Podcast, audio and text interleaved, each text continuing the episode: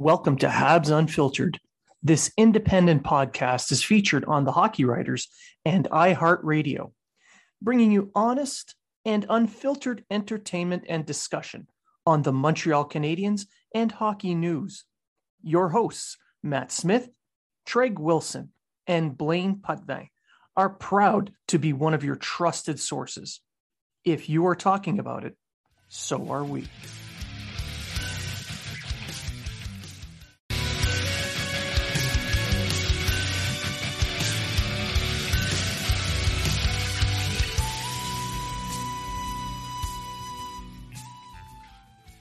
Welcome to Habs Unfiltered.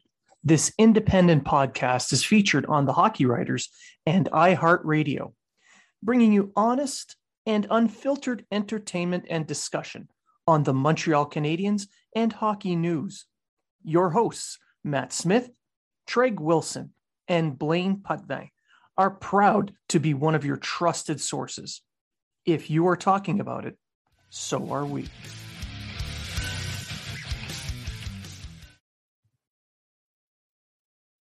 And welcome back to Habs Unfiltered, episode 273. I'm your host, Blaine Pudvang, and I'm joined now by my co host, Treg Wilson. Hello, I didn't change my shirt. It's uncanny. It's almost like we're doing it all in one day. Um, all right. So, for those, uh, so we're recording live on YouTube and for you listening at home on whatever platform you listen to Apple, Spotify, Stitcher, whatever it may be. We're pretty much on every single platform, including iHeartRadio. Um,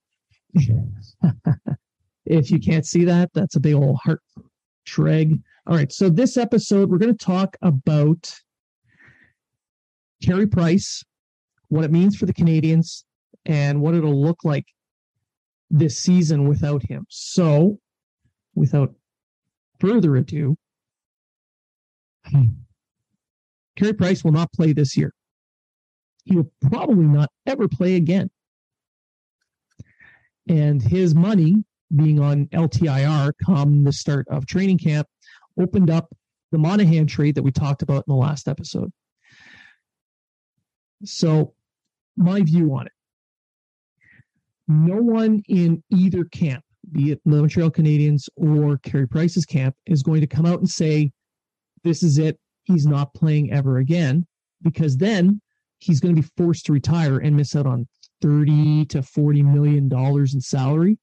And uh, I don't know anyone who would do who would turn that down just to say they're retired.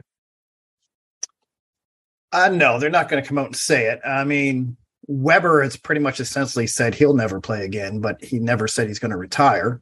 Um, I think Price will be the same way.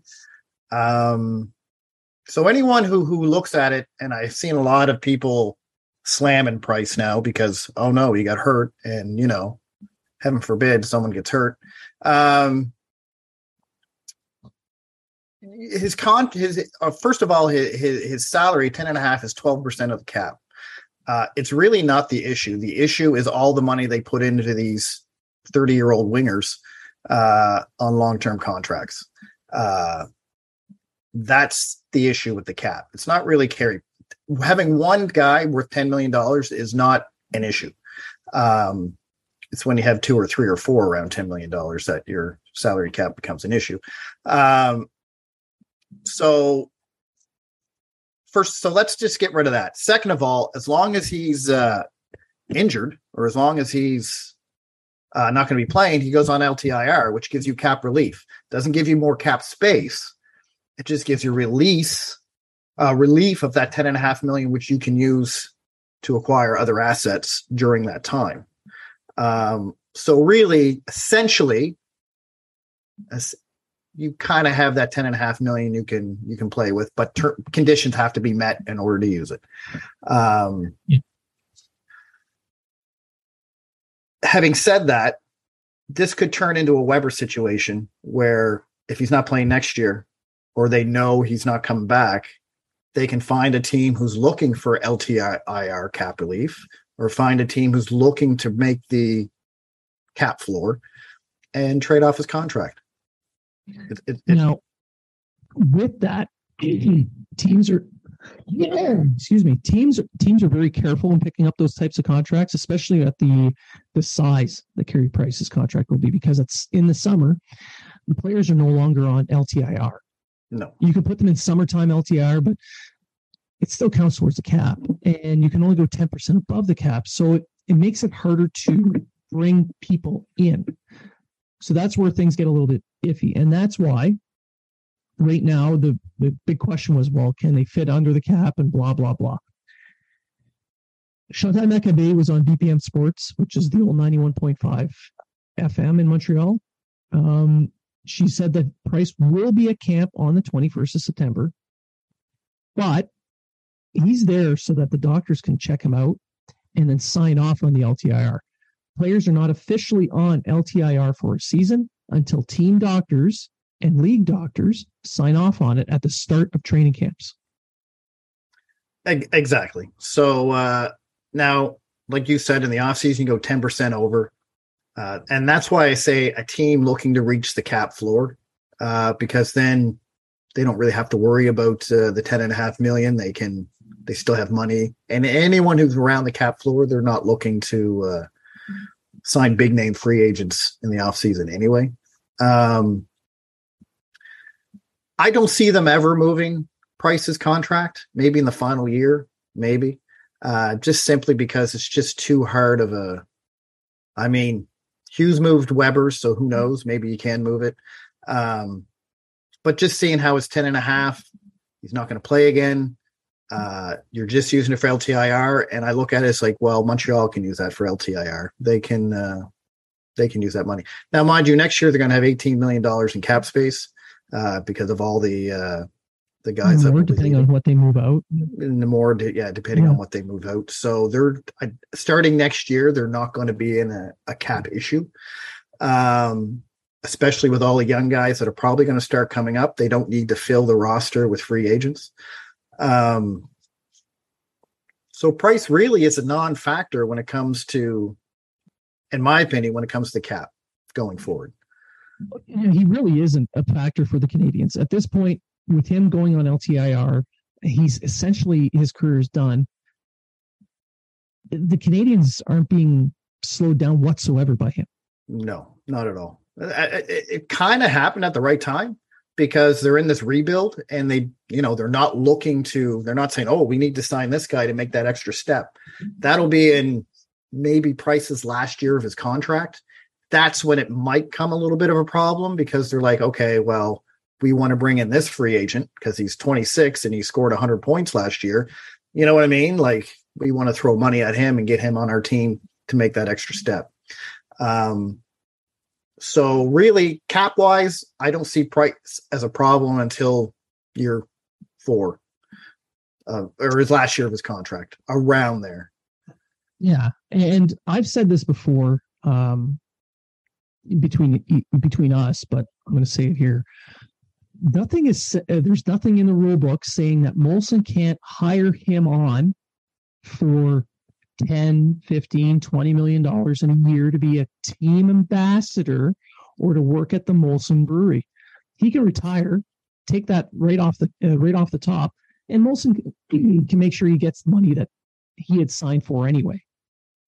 There's ways around it with a team as rich as the Canadiens, find a way. And play with and, it. and really, his salary on the Montreal side is insured anyway, so they're not really yeah. losing anything at all. You know, I mean, yeah, Price is going to get his pay, and then they're going to get yep. the insurance. So this is the way it works. No money out of his pocket. No. But if the cap situation is to the point where the Canadiens absolutely need that space so that they can take another step, well, at that point, it's worth 10 million bucks out of their pockets for a team that makes over a billion dollars a year. Why not? That's if they can't move the contract to some. If Roberto Luongo's yeah. contract can be moved, anyone's contract can be moved. So it's just a matter of who's willing to take it and what's Montreal is will Montreal have to give up something to move it? That that's the question. That's the question. Now, my beer league team still needs a goaltender. The one we have now has two bad knees. We would love an upgrade to one with only one bad knee. Just saying, Carey, if you're looking for a place to play hockey, yeah, a bunch of sailors could really use your help because our defense sucks. Oh my God, it sucks. Anyway, aren't you a defenseman? No. Oh, okay. Looking at you, Gordo, your 65 flex stick. Get a grow up sticks. Jeez. Okay, so back to reality. Carey Price. Um, Jeez, this has been going back and forth. Um, I wrote about this last year, and this is about Carey Price and his legacy with the Canadiens. I honestly think he's a Hall of Fame shoe in. I think he's a first ballot Hall of Famer, to be honest with you. Yeah. And, and he cannot get on that ballot until three years after his retirement. So we might be waiting seven years before he can get in. And that's fine. Yeah. Um, before I move on to the retire uh, the number retirement thing, I want to talk about his last game, the one against Florida, and how he was acting. I mean, John Lu put out a tweet and he showed how Price was waving to the kids, and he always he always waved to his kids before games, but they were he spent a lot more time around them his normal pregame routine was a little different because of that. And at the end of the game, the guys gave him the puck. And, and even after the game, he said, This might have been my last game. Well, he did say he played it as if it could be his last game ever. Uh, yeah. You know, he uh, he he went to bed relaxed. He, uh, you know, I think he's accepting his fate.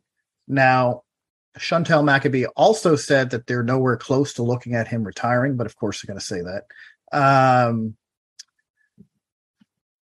he's probably going to need another knee surgery.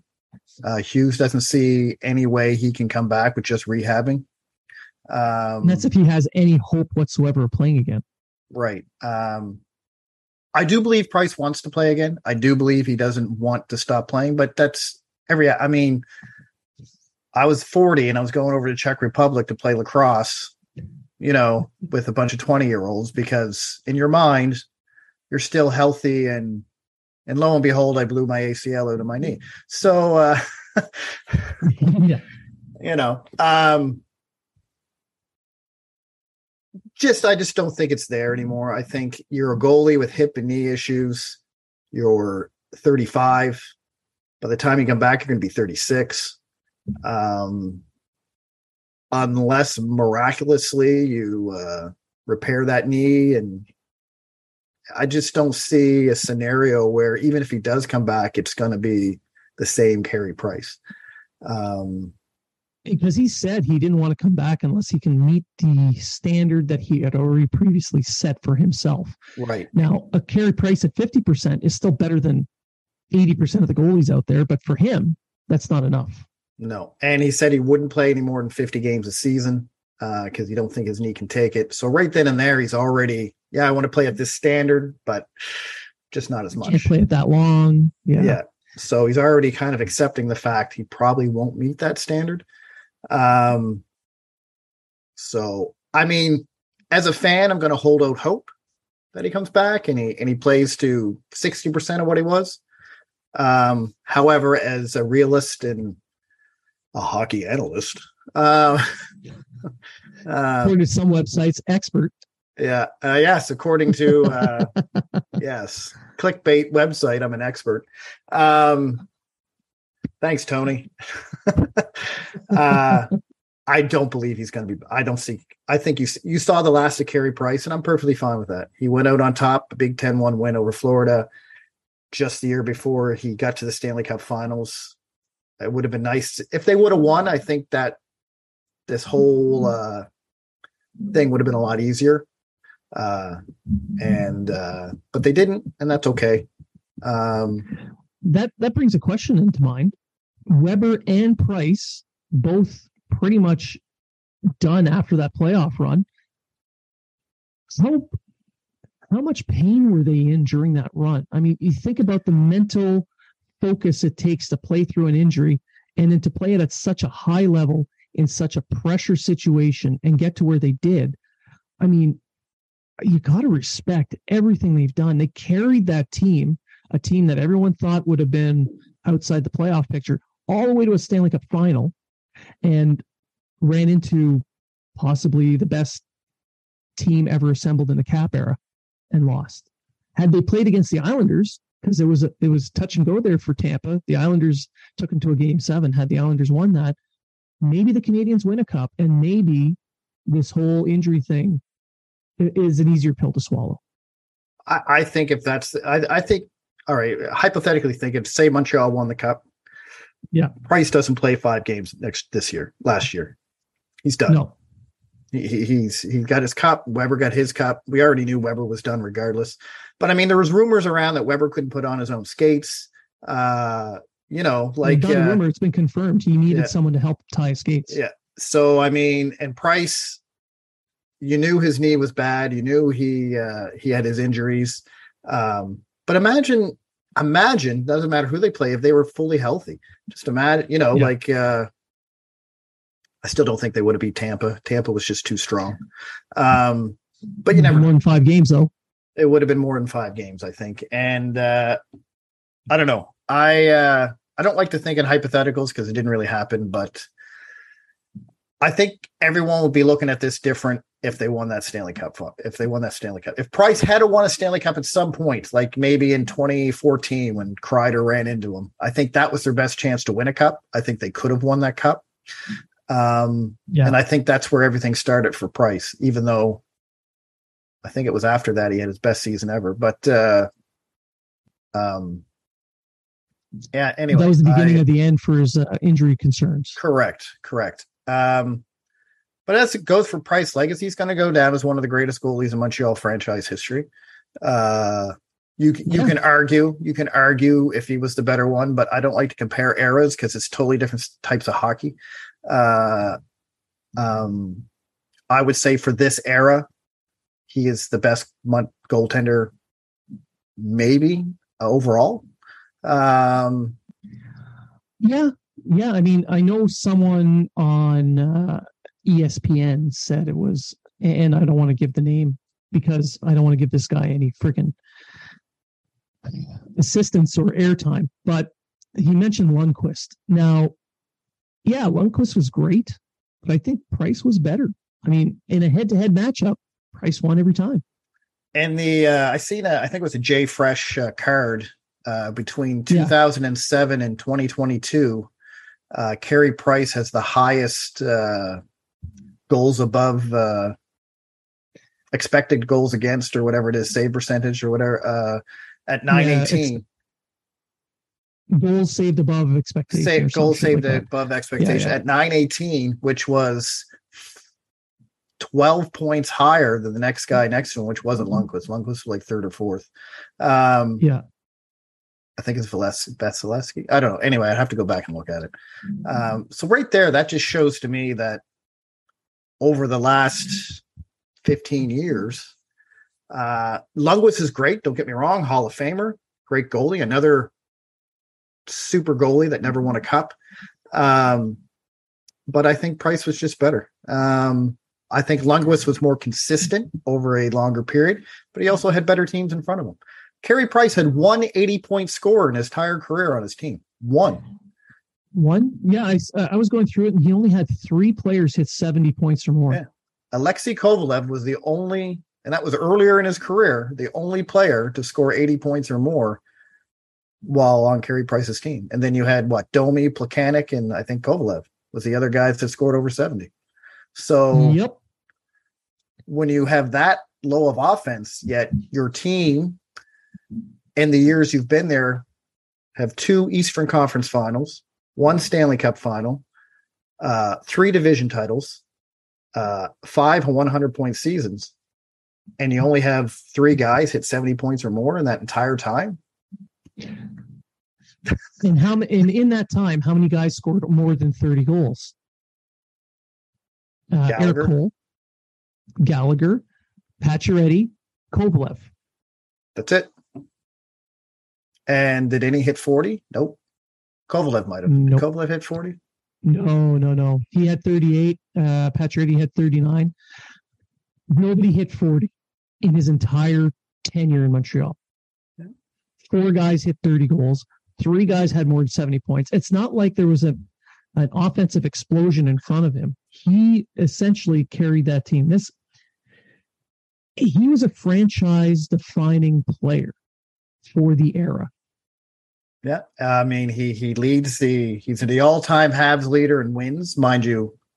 He's played more. I think he's the all time Habs leader in goaltender games played as well. So yes, yeah, but still, um, he but has still, the most wins.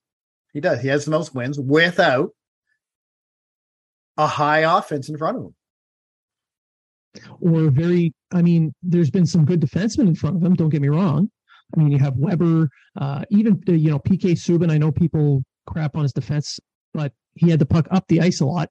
Yeah. Uh, Markov, who I think should be in the Hall of Fame. Josh Gorges. Uh, I'm even going to say Alexei Emelin because uh, Alexei Emelin was a good defenseman. Good, but I mean, I'm talking like guys who were really, really just next level. Well, you got Weber, Markov. I'll throw PK Subban in there. Um, pretty much it. Pretty much it. It's been. I mean, Markov. However, if you, Markov, I mean, Markov alone made your defense better because whoever played with him played better because they played with Markov.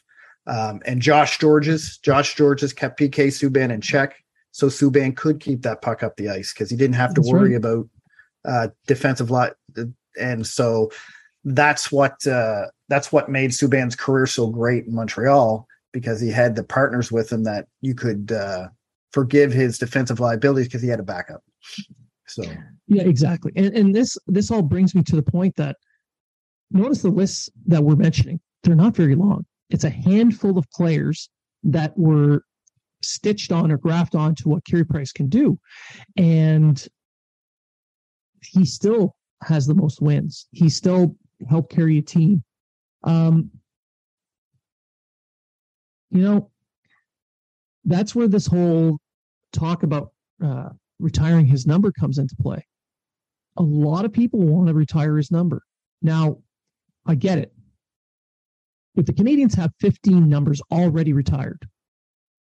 So I think immediately he's he's going to be in the Hall of Fame. He's going to be up in uh, the uh, uh, the Ring of Honor around the Bell Center. He'll be in the Canadiens Hall of Fame area there. They'll have a couple of you know ceremonies to celebrate him, but to retire his number with 15 numbers already retired, I, I understand he was a generational talent. I understand that he did a lot of amazing things. But when you look in those rafters in Montreal, all those numbers that are retired, what do they all have in common? They have a Stanley Cup, every single one. Of them. At least, at least one. And as as harsh as it is to say, if the Canadiens stick to that standard, he will not, absolutely will not have his number retired. Now, do they change that standard because, you know, it's a different era? That's the question. I don't think they do. Montreal's stuck in traditionalism, and uh, I don't think his number's retired. I think they have too many numbers retired. I think this whole number retiring thing needs to stop. Um, no, I mean, not nothing, and it's nothing against Carey. If they retire his number, great. I'll celebrate with everybody else. Yeah, well deserved. However, if they don't, it's not it's not hurting my feeling. I, I don't take it as a slight to Carey Price if they don't retire his number. I really don't. Um, it's just the way Montreal is. It's just the way they do things. If he would have won a cup, for sure, probably they retire it and they put it up there. Um, I mean, it took him what 27 years to retire Waz number, um, and he single handedly won him two cups. Um, mind you, they also had a little bit of a, a tiff a tiff and a separation, but still. Um, Bob Gainey, it took them 15 to 20 years before they retired his number. And here's a guy who whose play essentially gave birth to the Selke trophy. Yeah. Yeah. Uh, I mean, well, you have the, the there's still players back in the 70s and, and 60s that don't have their number retired that probably should. Um, Steve Shutt, Toe Blake, Steve Shutt, Toe Blake. Uh, oh, Steve Shutt, definitely Steve Shutt. Like, how is his number not retired yet? Uh, Mats Naslund, how come they haven't retired Mats Naslund number? He was a top player of his generation at the time. Um,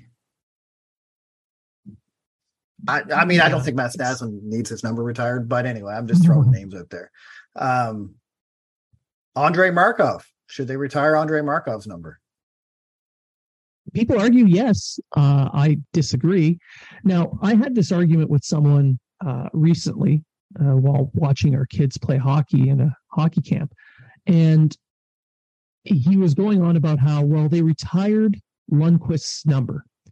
And I said, well, it's you know New York Rangers. Uh, when you look at their history, well deserved.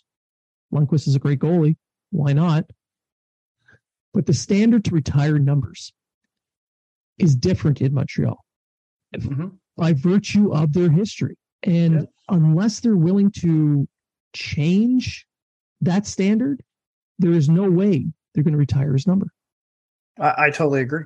Uh, I mean, like you can't compare another team uh, retiring numbers. Uh, you know, Winnipeg is retiring Teemu Selanne's number, and technically he wasn't even part of that team because it's the old uh, the Atlanta team. Uh, technically, yeah, I get it, but still, uh, but still, I mean, I, I, don't have an issue. But each team has different reasons for retiring numbers. Uh, yeah, you know, Toronto barely retires any numbers anymore. Um, no, they've got a couple, but they do what's the honoring of a number. They correct. put the number up, but it's just honored. And that's what I was going to bring up. So I'm a, I'm a big Yankees fan, unfortunately, because they suck right now. Um, and uh, they have a monument park, is what they call it, in behind center field. Um, they do have some numbers retired, but they also have monuments and numbers up there that aren't retired, but are in an you know are honored because of what the great player they were and i think that's what montreal has to start doing honoring their players in a different way than retiring them to say hey we recognize what you did for us you know so we're gonna you know do this for you and they do have that ring of honor there in the in the bell center um and i think that's the right way to go um because i mean at some point where where do you draw the line where do you draw the line on retiring numbers i mean with price again, I have no issue if they retire his number. I'm not going to be, you know, uh, I just, it's more of me being realistic saying I don't think Montreal does it. He doesn't meet all the standards Montreal needs for you to retire his number. I'm sorry, he didn't want to cup. He did everything but.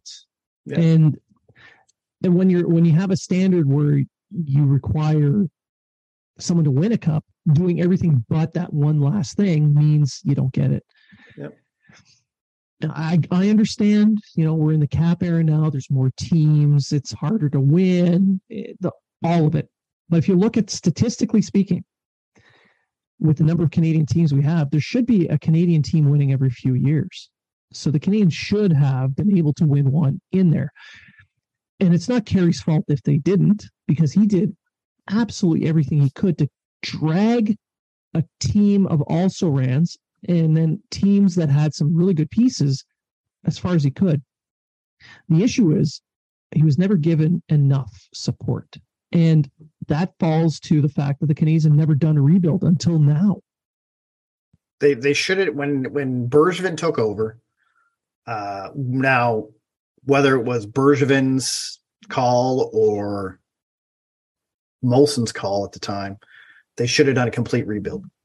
Uh, they really didn't have the problem. They the problem was is they had nothing in their cupboards. They had no draft picks whatsoever that had any type of potential.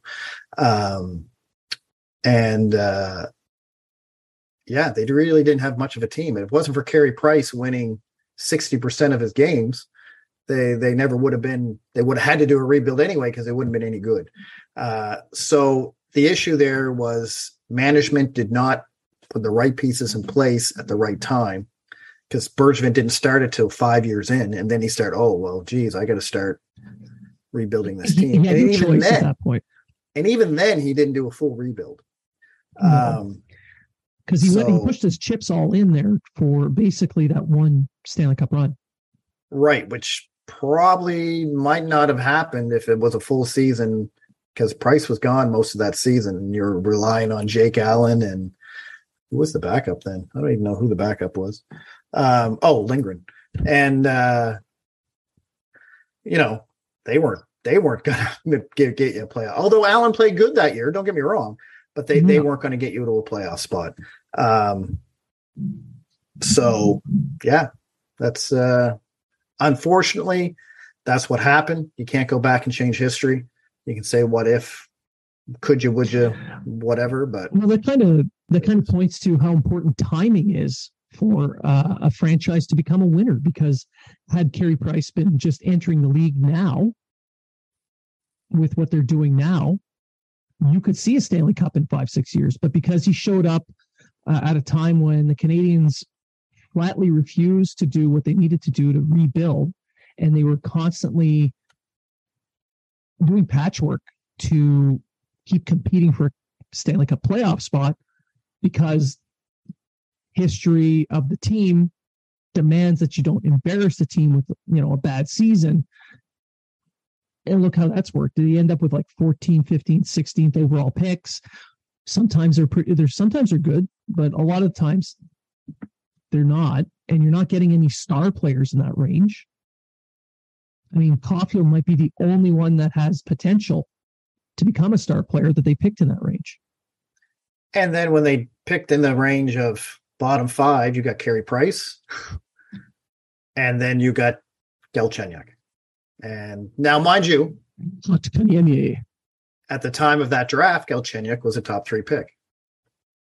People seem to forget yeah. that. People seem to forget at the time of that draft, picking Galchenyuk third was not a bad pick.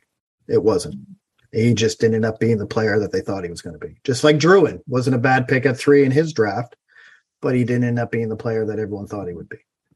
So yeah, I'm gonna I'm gonna say three words: development. Yeah, exactly.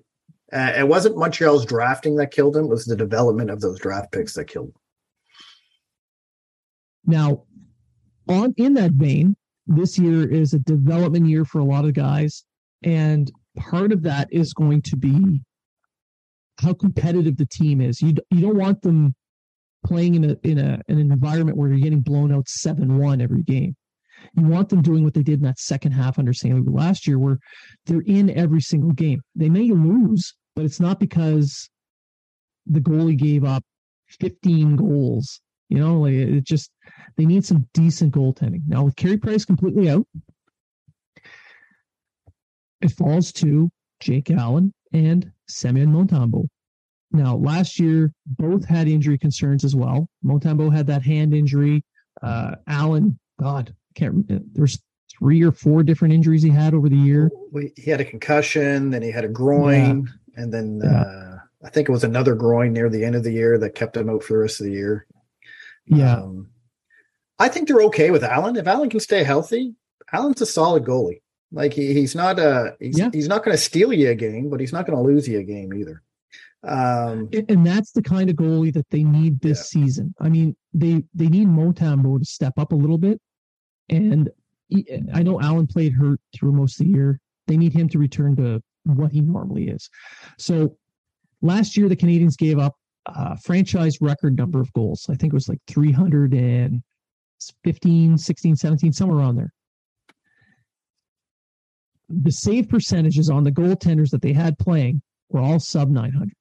I think Allen was the only one above 900. Yeah, he was 903 or something like that. Yeah, yeah. So if if the goaltenders, these two goalies, can return to their career averages, so Allen's career average is a 911. If he can get to 911 and Montembeault can get to, I think he's at 892, 893, something around there. Yeah, he was 891 last year, so he's around yeah. there this year. So if he just kind of stays where he's at, Allen, st- you know, takes a little step forward, they're going to let in less goals, and the goal to the the overall goals against will go down, and the team will stay as competitive as they were in that second half under St. Louis. If I can see that. for whatever reason if for whatever reason or somehow with Robidas there with a defensive scheme or the idea of keeping the puck in the other team's zone means they're shooting the puck less than yours. They find a way of cutting back on that uh, league worst number of shots against per game. They can cut back two, three, four shots a game against. That save percentage increase looks even better. So if they can do those two slight changes, the Canadiens, I mean, they're not going to finish outside the top 10 in the draft. But at the very least, the games are going to be competitive and the young guys will be able to play in these games and, and play in situations like trying to defend a lead with a minute left or try to get that one goal with a minute left. You know, the, those key times that you really need someone to step up. You want to give them these situations so that they can learn.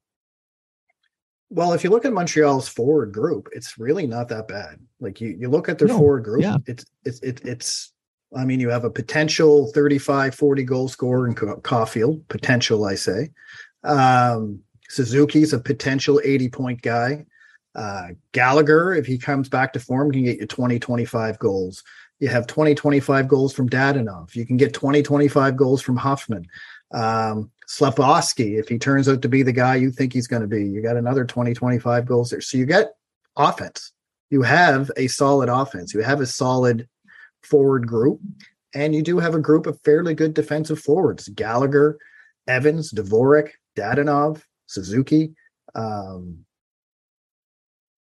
Anderson's not bad defensively. Um, Monahan, if he's healthy. Monahan, if he's form. healthy. Uh, Dach needs work. Uh, Caufield needs work.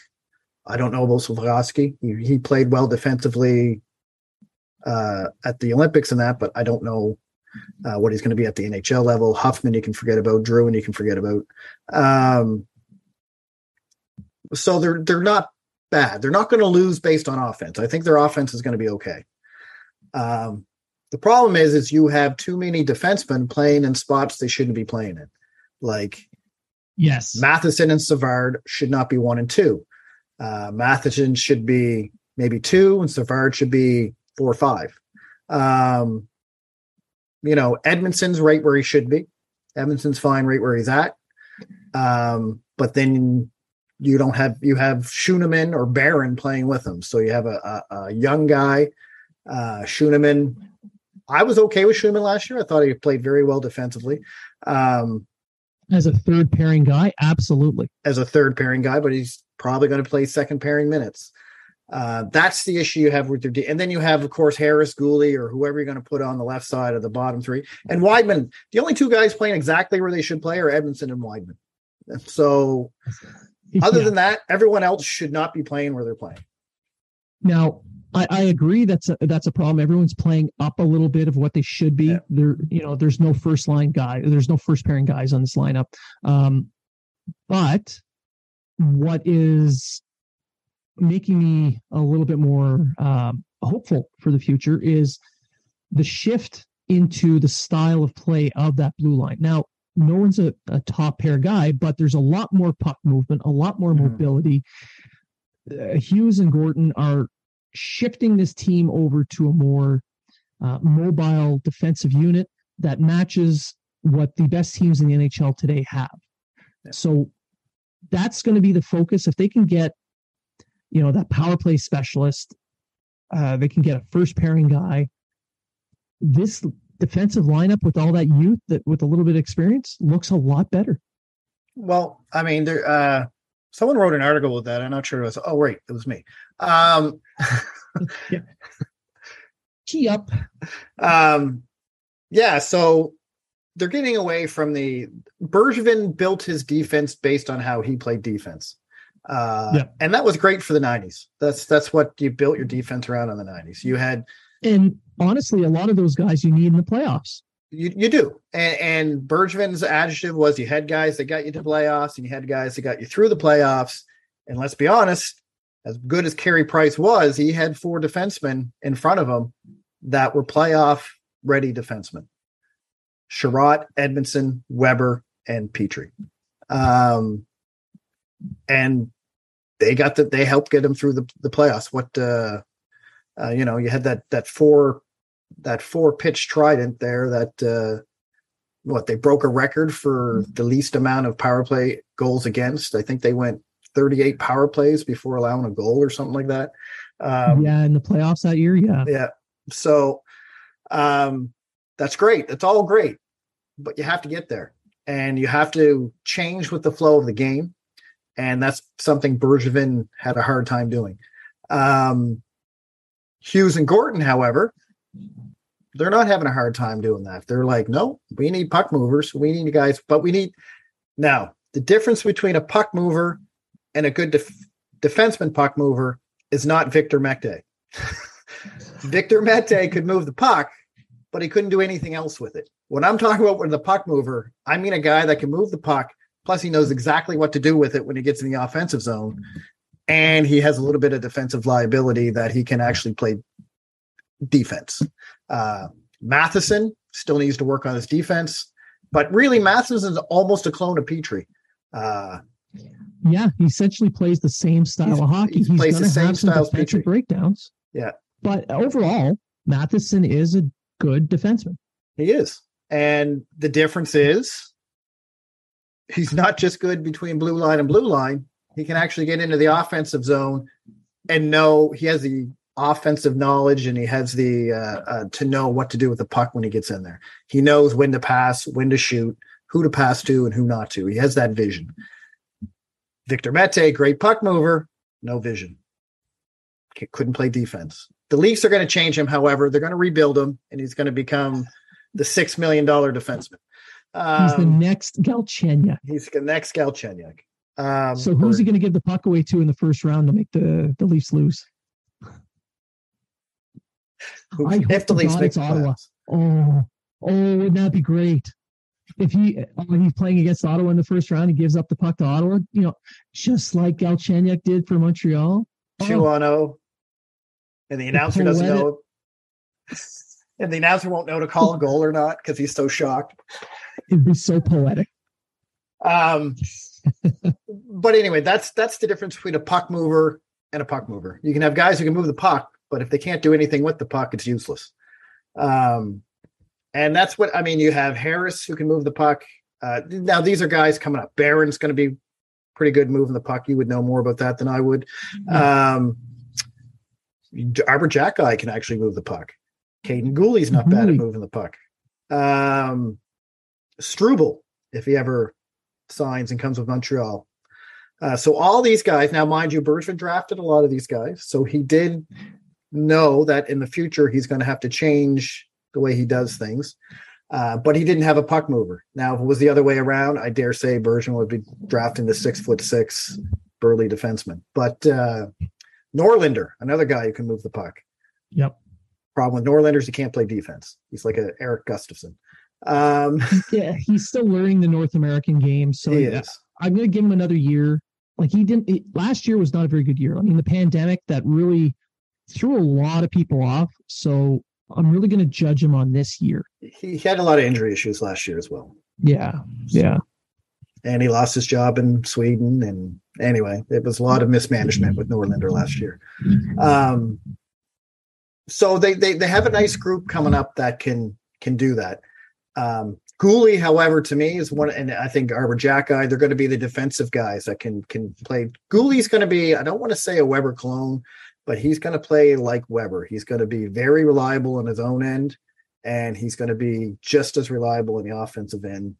Um, only more of a setup guy than a a uh, you know shoot the puck, wire the puck into that type guy. Um, so the future is looking bright, I think, on defense. We just have to be patient with it. Yeah, the uh, the approach that uh, Gorton and Hughes are taking is it's more modern. They're they're using yeah. the analytics. They're using yeah, they're just looking at it in a different angle. I mean, I get yeah. it. I I you know, there's some success there with uh, Bergevin, and I don't want to crap on him. This isn't a uh, hate on Bergevin thing. He had success. He did. Over his I 10 mean, years, oh, over his 10 years, they made the uh, the conference finals twice, made a cup final once, uh, won the won the division of three, four times. I mean, he had some success. You can't uh, my opinion is you can't sit there and say everything good about a person without mentioning things that they did wrong and vice versa. Right. That's right. so everyone knows I was a Bergevin. I didn't mind Bergevin as a GM. I like Bergevin as a GM. I thought his final five years were better than his first five years, even though he had more success in his first five years, minus the Stanley Cup final.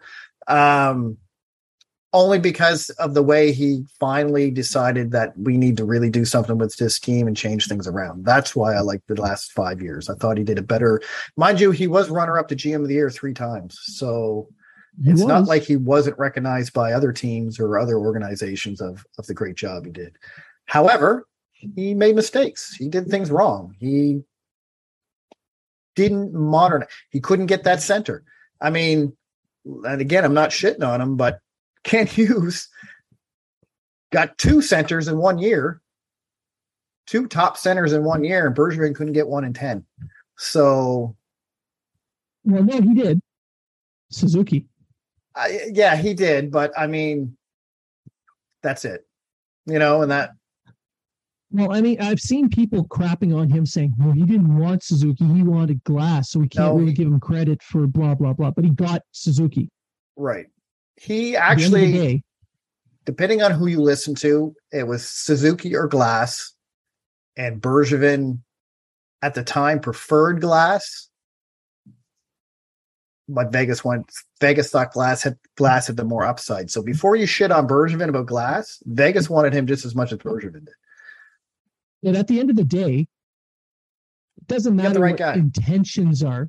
Who did you get? Who did you He got- trade for? Who did you draft? He got the right guy. That, and he's the GM. It Yeah. falls on him. So all Right. the all the uh, the mistakes are his, and all the successes are his because Correct. he is the guy. Now, um, I think we're pretty much going to end it there. We we covered quite a bit of ground. Do you have any final thoughts? No, but if you're going to the gym and you want to look good as Matt Smith, you should get Liftoff Apparel from liftoffapparel.ca. If you use the code unfiltered, you get 15% off. Uh, it delivers anywhere in Canada. It's great stuff. I wear it. Uh, Matt Smith should wear it because he'd look like a, a Greek god in it. And Um, he he doesn't wear a shirt at the gym. That's true. That's true. He And no one- no one- sweat. and no one else can work out because they're too busy aw- in awe at what he's doing. Um, I'm kind of jealous because I know he's going to be more jacked than I am. So, uh, um, anyway, he's already prettier than I am. Now he's going to be more jacked. So, uh, and he'll be back soon. Prettier. Uh, I also want to give a shout out, say, uh, bravo Zulu to you, Matt Smith. I know job well done in Kuwait on your deployment. Um, uh, it was 100% success according to the CAF, and that uh, a lot of it is owed to you and your crew. And uh, congratulations, good luck coming back. I hope everything goes well, and I can't wait to see you back on the show. I think he's going to look amazing with that bar on his OEM. Amazing. I'm still in awe. Well, yeah. I, I I'm still waiting to see him in this powder blue. Yeah. I think we should all wear our DEUs one day on the show. Well, we'll say that. We'll say that. And then when he shows up, we just won't. An idea. Uh, anyone who wants that to happen, just put a comment in here on YouTube uh, and let us know. Uh, also, I want to pass on uh, my thanks to everyone for listening. My thanks to those who have been watching um, throughout this live on YouTube. Um, the comments that you've made, the emails we get, the interaction that we have with you on social media, we really appreciate that. You guys, I say this every episode, but you guys really make this fun. You help this show evolve. So I want to say thank you to everyone. And I want to uh, remind you that if you're talking about it, so are we. Do you or someone you love obsess over the Habs and they aren't even a fan of the team? Is your social media filled with old jokes and pathetic attempts at trolling? Then you have HOD, Habs Obsessive Disorder. From the makers of Bergie Arms comes 3 to 1. 3 to 1 is specially formulated to cause a temporary choking sensation, which will remind you that your team hasn't won a playoff series since the invention of HD television. Side effects may include a desire to shave your head and grow a goatee, a lack of fashion sense, an uncontrollable urge to say, but Tavares was hurt, pretending every head coach this century doesn't call your team soft, an uncontrollable urge to choke in the playoffs, and a realization that your ability to have an inferiority complex while simultaneously being obnoxious while never winning is why you're found undesirable. Ask your doctor if three to one is right for you.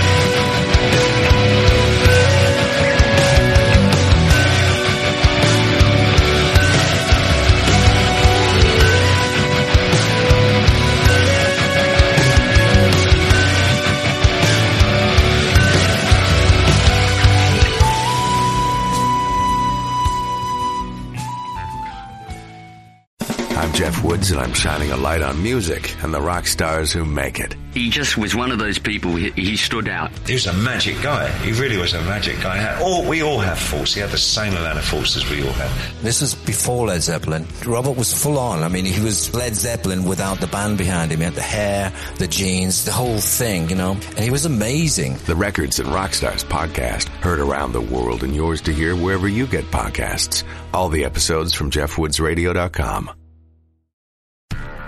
Do, Did, Will, the Story of People podcast is now available on the Crier Media Network. The first five episodes are here and feature some incredible guests that fit into one or all three of those categories. Ready? Tara Sloan from the San Jose Sharks Undercurrent podcast at NBC Sports. Marianne Iveson from Iveson Voice and the Let's Take This Outside podcast to talk about the world of outdoors as well as voiceover land. Ariana Hunsicker, future Canadian Paralympic swimmer, already winning tons of awards for this country. Scott McGregor from the Hot Wallet podcast to dumb down the world of crypto, Bitcoin, and NFTs so you don't have to. And Jackie Holowati from Climate Pledge Arena in Seattle, Washington, the first net zero carbon certified arena on the planet. Wherever you get your pods, wherever you watch your pods, and on the Crier Media Network.